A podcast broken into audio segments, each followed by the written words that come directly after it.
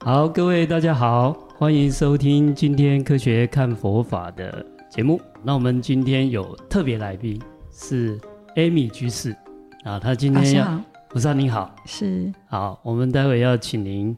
一起来跟我们聊一聊，您在这个接触到佛教嗯哼，或者佛教的经典，嗯有没有哪一部经典你觉得蛮有趣的，嗯或，者是觉得跟它蛮有缘、蛮相应的？是。其实我的个人的佛学经历很粗浅，但是我觉得我最近蛮相应的就是《金刚经》。《金刚经》其实是中国人非常喜欢、信受风持的一部经，它全部大概有五千多个字。那我想请教法师，他的心法要义是什么？然后我们如何把《金刚经》应用在我们的生生活的层层面面当中？哦，是的，就是说怎么去运用嘛，哈、是尤其日常生活。对，确实啊，佛陀这个经教哦，事实上都是希望我们能够运用出来。是。那不过，我先请问一下，您读这个经典，嗯您觉得这个文字有点容易，还是有一点困难？会有点晦涩吗？还是觉得诶有点像文学作品等等？首先，这个从文献这个部分，您的感受大概是怎么样？我知道它比较广为流传，有两个译本，一个是鸠摩罗什，然后一个是三藏嘛。哈，那大家认为那个鸠摩罗什的翻译更加的精确，而且更加的文雅。那我读的是鸠摩罗什的版本。那在读的时候，的确，因为毕竟是古文，所以它比如说“云”和“音注”的“云”，我可能就要花很多时间去查它到底是助词代名词，还是名词，还是动词。哦，所以我我啊，或者它根本就是没有任何意义的一个语助词，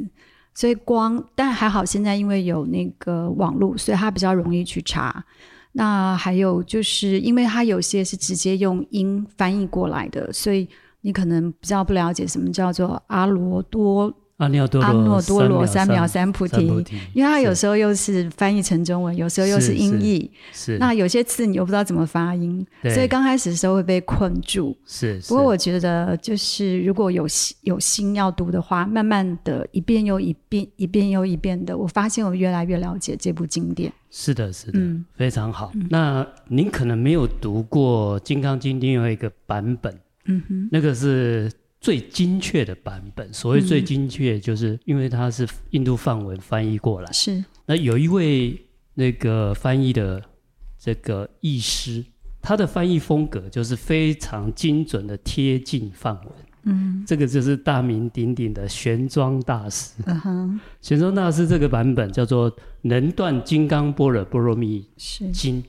嗯那他的这个翻译风格哦，就是按照这个印度梵文来嗯，哦。那我们一般读起来就比较硬，他希望能够符合文法，是然后义理跟文法。嗯哼我们一般这个文学作品或翻译都是有信达雅。是那鸠摩罗什大师在这个雅文雅这方面，他做得非常好。嗯就是他我们公认他的翻译是最有文学性，读起来最流畅。嗯啊，我们知道鸠摩罗什大师，他事实上不是汉人，嗯哼他是半个印度人，也是他的父亲是从印度呃到这个龟兹国，嗯哼，结果龟兹国王就强迫把公主嫁给他，秋池国那时候是在中国吗？这是在我们现在的新疆啊新疆当时在古时候算是所谓的西域，西域从中亚到西域这个嗯地方。龟兹国在目前的库车县这个附近，嗯哼目前那边还有一个克孜尔石窟，呃，跟我们的敦煌石窟是齐名的。嗯你在克孜尔石窟的这个大门口就有鸠摩罗什大师的一个塑像。嗯哼那鸠摩罗什大师其实他的父亲本来是印度的出家人，但是被、嗯 被这个龟兹国王强迫强迫他要娶公主，就还俗就对了。对还俗，结果就生下了这个鸠摩罗什大师。嗯结果换成妈妈就是公主，换成那个鸠摩罗哼什嗯哼妈妈，长大，换妈妈想要出家，就爸爸不肯， 爸爸没有不肯，爸爸傻眼。你迫你强迫我出家，对结果对你自结果己你半自路己又要出出家，家 对，结果那当然啦，他的父亲本来也是个修行者嘛，当然也不会反对。结果这个公主就带着小鸠摩罗什就到了这个北印度嗯去修行。那在北印度修行，我们知道那个都是崇山峻岭，那那修行也是相当的辛苦。那也可以说学有所成的时候，他又回到了这个秋池国。那我们知道鸠摩罗什他天赋异禀，他很很幼小或很年轻，就开始懂很多的教理，甚至开始在弘法，而且他的这个名望甚至传到东方的当时的是当时的这个所谓的魏晋南北朝这个时候，那我们知道北朝前秦的苻坚这个国王就听说这个鸠摩罗什的名声，他竟然派着他的将军要把他请回到前秦，结果呢，这个大将他是用用征服、用战争的方式，就是他变成是用掳人的方式，本来是邀请，结果他是把他人抢人、强抢的方式，甚至把丘兹国都给灭了。好，那把人抢走，结果他们要回前秦的路路途中间，苻坚这个国王又驾崩， 所以所以那个鸠摩罗什大师哈、就在我们的这种现在的甘肃河西走廊，就是凉州这个地方，嗯那就待了很久，待了将近二十年，嗯然后最终最终他才被引请到长安是啊。那在长安，他就把他懂得这些佛教的经典做翻译。嗯那今天您所提的这个《金刚经》，就是他非常有名的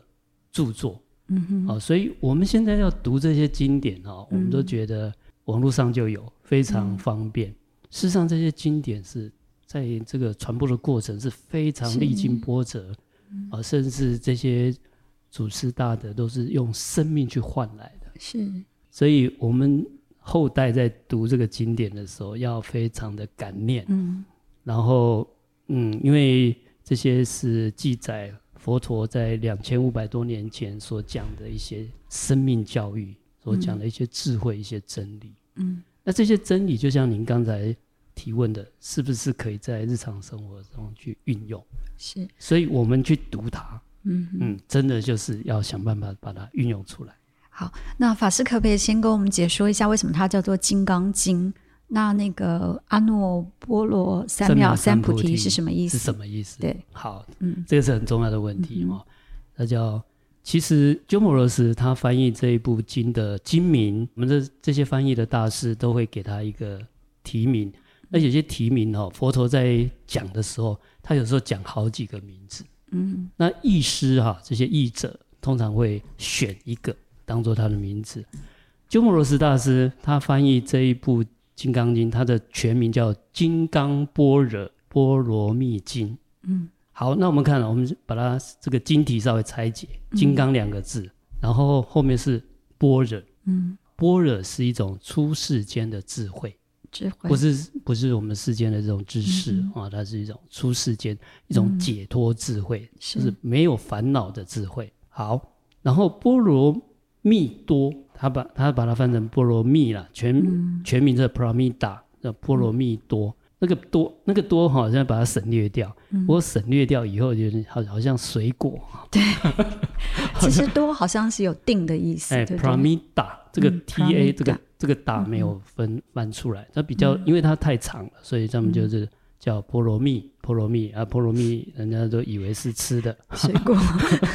啊， 它不是像水凤果梨那个，啊，它原文叫 Pramita，Pramita 的意思是到彼岸，嗯哼，如果直译它的意思叫做到彼岸，到哪里彼岸？到解脱，到涅槃的彼岸，从这一嗯岸，从我们这这个辛苦生死轮回的这一嗯岸，受苦的这一岸，到那个解脱没有痛苦的对岸，好、嗯叫到彼岸，就是解脱的意思了。嗯那般若是什么？般若波罗蜜就是用智慧来解脱，嗯用智慧到彼岸。那这个金刚是一个形容词，就是嗯说这个般若这种智慧，这个智慧是非常坚固的，像金刚什么金刚石，嗯，就是钻石。像我们不是有那个广告“当然 钻石恒久远”吗？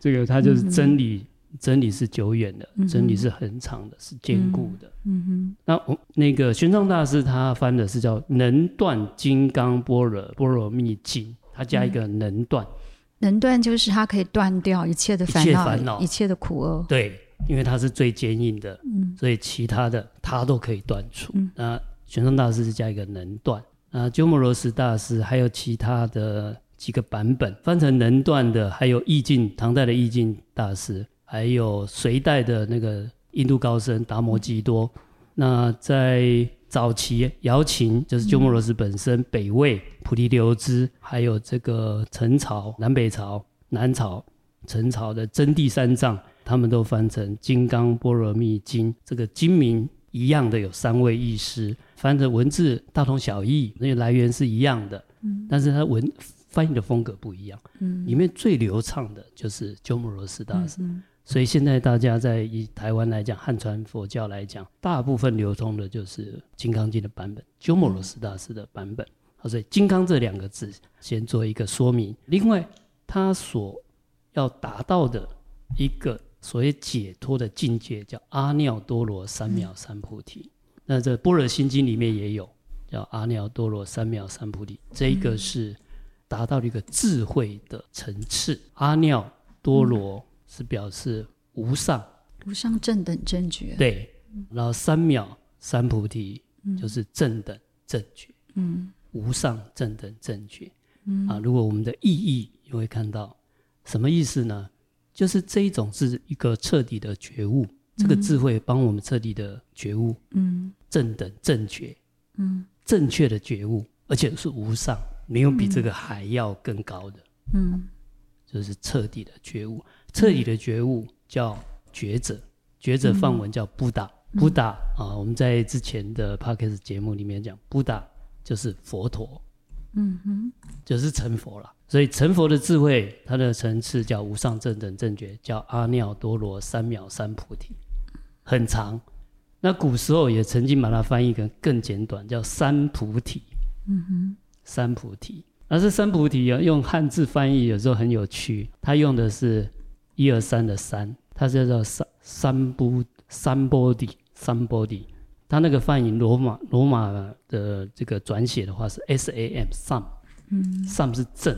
嗯哼就是正觉，body 是觉，正觉叫三 body 啊，嗯叫做三菩提。那如果我们只看翻译的，你不知道它的原来的范文的话，你以为是三种，现在是次三第，种三对对对，他以为是数字是啊，以为是第一种菩提、第二嗯种菩提、第三种菩提，所以翻译有时候很有趣。是像菠萝蜜，你会以为它是水果，是所以早期的这个佛教翻译，它不用菠萝蜜，因嗯为大家不知道菠萝蜜是什么，普拉蜜达、菠萝蜜多，它用什么？它用六度无极，嗯度无极，它借用这个我们道家太极无极的名词，嗯就是它可以渡过渡过一个河岸到对方一个很高的无极太极的一个层次，嗯叫度无极。嗯啊，随着这个佛教的佛经越来越广泛，大家才开始就回到它的原来的音译跟那个它的嗯它的音译跟意义。那原来叫格义，就是拿别的、别人的观念、别的宗教的观念、儒家、道家的观念、来做比拟，嗯哼来做譬喻啊。所以《波罗蜜》它以前翻译叫度无极，度无极哎，所以我们很多人看佛经，哎，怎么那么多无极太极？那还有日本的学者说，这个是中国人自己去 伪造的啊，嗯印度哪有无极太极？嗯啊，因为日本它不是，它是后来接受汉文化的传统，嗯它不知道这个过程，嗯哼不知道当时《易经》要想尽办法，我们翻译就是要让当地人了解。是那刚开始你用波罗蜜，用阿耨多罗三藐三菩提，都没有人对听得懂。嗯哼所以刚开始这个波罗蜜就是叫做度无极，嗯阿耨多罗三藐三菩提叫三菩提，嗯那就闹出很多笑话。原来如此是，是好，这是有关于精明还有里面的一些重要名相。那您这个部分不知道还有没有什么问题，我们可以讨论一下。好，现在题目还蛮清楚的。然后那个我每次在读这个经的时候，我就觉得，哎，一开始要讲如是我闻哈，那为什么是如是我闻？它的由来是，是嗯如是我闻，这个如是就是说它这个是原原原本本的如是，嗯没有添油加醋的。我闻这个我是阿难尊者，听闻佛陀他亲自所讲，他自己没有加自己的意见，没有加油添醋的，原原本本的。他从佛那边听到什么，他就把它记载下来，嗯就是什么，嗯哼。这叫如是我闻。是，所以那个《金刚经》的弟子是须菩提嘛，然后阿难是在哪一个经？啊我们每一部经哈嗯，他当时的听众都有可能在场嗯都有很多位，是那都有一位叫做当机者或当机众，嗯，就是他主要在跟发问发问。我对答，对，嗯那《金刚经》的当机众不是阿难，嗯哼，是须菩提。嗯但是阿难到底在哪里？啊为什么都用如是我闻？嗯因为嗯在《金刚经》当时的法会现场，当机众是须菩提，但是呢，这些事情事过境迁，尤其是佛陀圆寂以后，嗯佛觉离离开世间了嗯以后，在做经典的结集的时候，因为阿难尊者是佛陀的侍者，嗯所以他参与的法会最多。嗯哼，因为佛陀到哪，他就到哪里。佛陀在宣讲经教的时候，他都在身边，所以这些经典很多是后来结集的时候是他背诵出来，因为他的那个记忆最好，记忆最好是，而且他就跟在旁边嘛。嗯那《金刚经》他就是说如是我闻，我当时有参加，哼嗯当今众是当机众是须菩提尊者，当我有嗯参加，嗯那我听到的全部原原本的是这样，嗯哼如是我。嗯哼嗯哼，所以在两千多年前，佛陀讲经说法这么多场，那他的弟子，因为那时候是没有文字嘛，都是用口耳相传口，耳相传，然然后后记记忆背诵的，对，然后对一开始是用刻的，后来才有印刷术。是所以其实有没有可能经过这么多年，其实佛头的意思或者是字句有被增减过？这都是有可能的。嗯但是在这个过程中，我们佛教走的方式跟很多宗教不太一样，它的经典你会发现越来越多。嗯很多宗教它是最后就是标准版，那在佛教它不走标准版的嗯方式。那你看，像汉译的《金刚经》就有六个版本，嗯那那个六个版本哪一个好，哪一个正确？当然了，这六个版本目前看着都很正确，它让怎么样，让读者或者让实际实修者，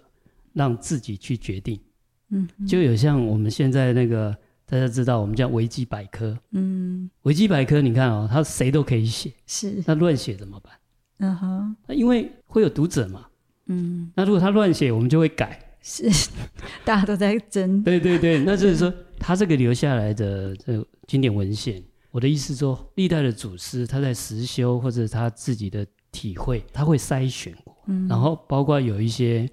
不同的版本，或者是有加油添醋，这这这个历史长河当中就会被过滤，嗯嗯就会是留下留下正确的。是。其实《金刚经》要发问，我觉得可能一百堂都问不完哈。那我想就是问一下，为什么他会有长老？长老在，因为基督教也有所谓的长老，那他对这个长老跟基督教的长老有什么也是不一样类似哦，就资深的，资深的。资深的就是长老嗯，哼，哎，那须菩提是什么意思？须菩提哈，它是它的名字，这个是它的音译。嗯，但是如果把它的意识，须菩提这个它的印度原文的意思叫善现，嗯善善良的善，嗯现出现的现，因为他出生的时候哈、有一些好的瑞相，嗯，叫做善现。那那个传说还蛮蛮神奇的，他是十大弟子解空第一嘛，嗯有一个传说，他诞生的时候，他们家的这个家具、器具全部都消失， 全部全部都变成空相，嗯，所以又叫空身，空很深，神奇的传说。嗯哎，不知道爸爸妈妈会不会不高兴？一出生我们家具重买，是是。哎好，那他说一开始他就问说：“世尊，如来善护念诸菩萨，善护主诸菩萨。”很多人觉得这个“善护念”这三个字非常的重要。我我们请师傅来解释一下什么叫做善护念。善护念哈、就是说其实就是请佛啊慈悲，好好的怜悯一下众生，护念一下众生。你要把你所所体证到的真理、生命教育、你的解脱的方法，你要护念众生，你要教导我们，嗯嗯，这是请法的意思。哦，就是情法。，对，因为当时佛陀成佛的时候，他考虑了多久呢？考虑了七周，考虑了四十九49天天，为什么？要不要把他体会的智慧跟真理跟大家来宣讲？嗯，因为他担心这个有点深，是，怕大家听不懂就算了，还误解。我跟各位报告，嗯，很多人读《金刚经》会误解，哦，听说很多人离席。离席的那个是讲大圣的，像《法华经》。哦， 《金刚经》的误解在哪里？因为它是一个空性的，嗯很多人读了以后什么都空了，嗯就自己这个我执空不了，嗯自己这个我慢空不了，嗯就眼睛都长在头上，嗯才以为到那个层次。嗯包括我们去，很多人想要读懂《金刚经》，嗯，我个人认为这个不是用懂的，应该是去体会、悟性。去体悟的。嗯因为他不太可能用我们的， 用我们的知识经验啊，用我们的思考，用我们的议论去懂，所以我们这种大圣经典叫不可思不可议，叫不可思嗯议，它是境界，哼，不是用脑不袋，是用头脑去想通的。是，那很多人以为他想通了，嗯哼，所以他就是就公告我慢。是，其实《金刚经》一直在辩证，就是说这个对呃他的是嗯方式就是一种叫做正反合的辩证思维。对，用这种方式，它是有一种叫做用一种正反合的思辨方式，是，让大家彻底破相。嗯所以，我们读完《金刚经》哈，是应该更不执着，嗯，而不是读完以后就变成好像我们什么都懂，是，不是？它真的不是用来懂的。所以，读完《金刚经》是应应该会觉得更谦虚在，这个才是真正体会到那种空性的的味道。对，《金刚经很》很棒，就是它一直在告诉我们要怎么从几个面向去破，对去我们的执着哈，达到无我，然后能够去了解那个正反合，最后的达对到无相空性。是的，那回到最早的那个须菩提，他问佛陀说：“应如是住，云何应住？云何降伏其心？”其实这个就是他一开始就破题，对，他要佛陀来告诉我们说：“我的心很不安。”现在人常说：“哦，我的心好烦，嗯是我的心好乱。”是。然后常常就觉得：“哎，我怎么才能安心？”是比如说孩子去上学，父母就开始担心；对，然后那个先生创业，妻子就开始担心，然后反正我们永远都有断不了的烦恼，所以他就破题说。我要如何安我的心？然后当我的妄念纷飞，我有很多烦恼的时候，我要如何的去降服我的心？是其实《金刚经》就是在告诉你说，我们生命就是在我们起起念念的念头、呼吸之间，可是我们很容易就不安心。是的，是的。是，您对这部经典的相当深入哈、提出来的问没有题很粗浅。 都很切要 哈、是，这种正反合的三段论式哦，有时候我们刚开始读这部经哦，有时候都搞不清楚他在讲什么。嗯，他常常说，如来说人生长大，嗯则为非大身，名为大身；如来说诸心皆为非心，是名为心。到底在讲什么？嗯哼，这种叫做正反合的三段论式哈。他说 A A 这样的事情，嗯则非 A 才是 A，、嗯把它否定掉，嗯。否定掉以后就不会执着，那个才是他真实的面目。是他用是这种叫做正反合，他是在破相，是因为我们看到这个，这个就是有点见山不是山？啊，不是山嗯又是山，嗯哼，这个这种方式。好，那你另外提到就是说，我们怎么样因和云和因住，嗯哼云和相互其心，是它破题这个是重点啊。嗯那、用云和这个云和，我们白话就说啊，为什么啊？嗯那它两个字就结束了哈、云和因住，云和降伏其心。那这两个哈、这两个这两个问问答应该合起来看比较完整。嗯也就是说，它也是一个相对性的我们的状态。就像您刚才说的，我们常常起心动念，嗯有一个什么状况，我们就想到这个，又想到另外一个嗯种种，所以妄想纷飞啦。嗯所以第一个要降服其心，那要降服的是什么？是妄想心。嗯那我们知道，我们刚才讲的这个三菩提，无上阿耨多罗三藐三菩提，它也是一个心态哦。嗯那个不是降服了，那个是我们要达成。嗯而刚好这个叫做菩提心。嗯那妄想心也是一个心念状态，菩提心也是一个心念状态，嗯一个是迷，一个是觉，嗯所以这一起看，一起看。我们要把，而且很有趣，它是互相消长的。嗯你一定要把这个迷拿掉，你才会觉。嗯，相反的，你觉提起来，这个迷就没有了。对，就像好像你要去除黑暗罪的方最好的方法就是让光起来。是的，其实光一它直在那相对边，的对，啊，哦明暗也是相对，像包括我们的肠胃嗯啊，里面的好菌跟坏菌，它也是消长相对的。嗯你好菌多，那个坏菌就没有生长的空间；哼嗯你坏菌多，你的好菌就长不出来。所以它两个要一起看，所以妄想心要降服，然后呢，菩提心要安住。那妄想心就是一种妄心，它是一个迷迷的状态；嗯菩提心是一个真心，是一个觉的，它是一个觉悟的状态。嗯这两个要一起看，我们就容易懂。那也就是说，最简单的日常生活运作运作，你想太多的，嗯胡思乱想的，那个就是妄想心。嗯那你说什么都不想也不对，你要想重点，想该想的，那个就是 要安住的菩提心。嗯那问题麻烦就是说什么该想，什么不该想，嗯怎么判断？那这个就是要要看每一个状态 case by case，但是要运用所谓的智慧，而且嗯去降服妄想妄想心，去升起或安住在菩提心，它本身就是在提升智慧。嗯那也是要用智慧才能够达成，它是相辅相成的。